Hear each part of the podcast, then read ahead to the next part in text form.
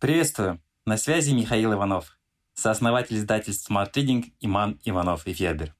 Спасибо, что слушаете наш подкаст. Подписывайтесь на Smart Reading.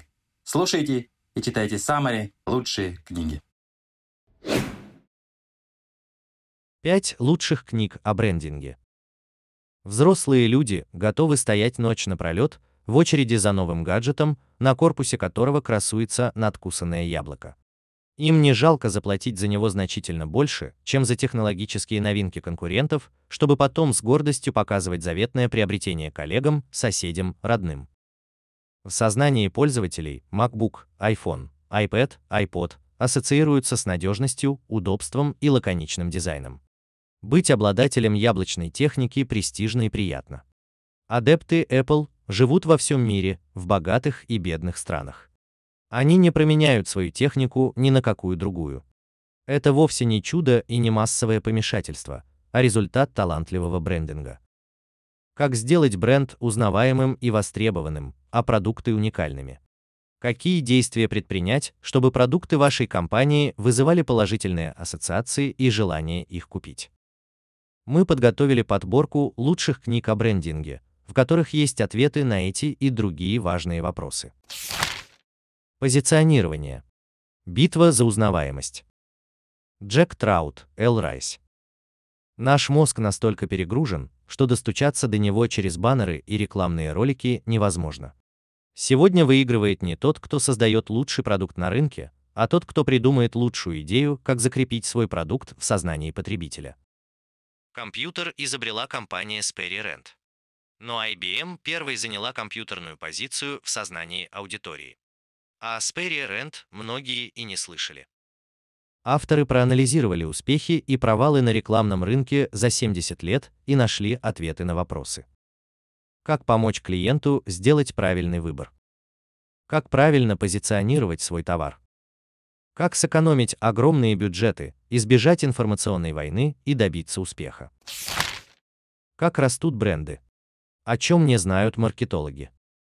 Байрон Шарп Байрон Шарп, исследователь рынков и консультант ведущих мировых брендов, рассказывает о восьми новых законах маркетинга, опровергает легендарный принцип Паретта 80 на 20 и развенчивает устаревшую котлеровскую модель.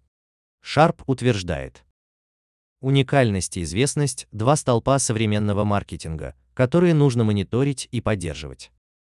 Лояльность рутинна, а не эмоциональна. Бренды должны помогать потребителям проявлять лояльность, прежде всего посредством удобной дистрибуции. Реклама призвана освежать воспоминания о бренде, тем самым поддерживая продажи. В ней должно быть больше эмоций. Фиолетовая корова. Сет Годин. Правила игры изменились. Раньше предприниматели и маркетологи определяли свою целевую аудиторию и транслировали ей информацию о своем бренде и его продуктах. Сегодня потребители сами заказывают музыку. Они видят вашу рекламу только после того, как ввели его название в системе поиска. Но как выделиться среди похожих, как близнецы, лаконичных объявлений и сделать так, чтобы выбрали именно ваш продукт? Нужно создать нечто выдающееся, нелогичное и бросающееся в глаза. Фиолетовую корову в стаде невзрачных буренок. Сначала спроси, зачем, как настоящие лидеры мотивируют на свершение. Саймон Синик.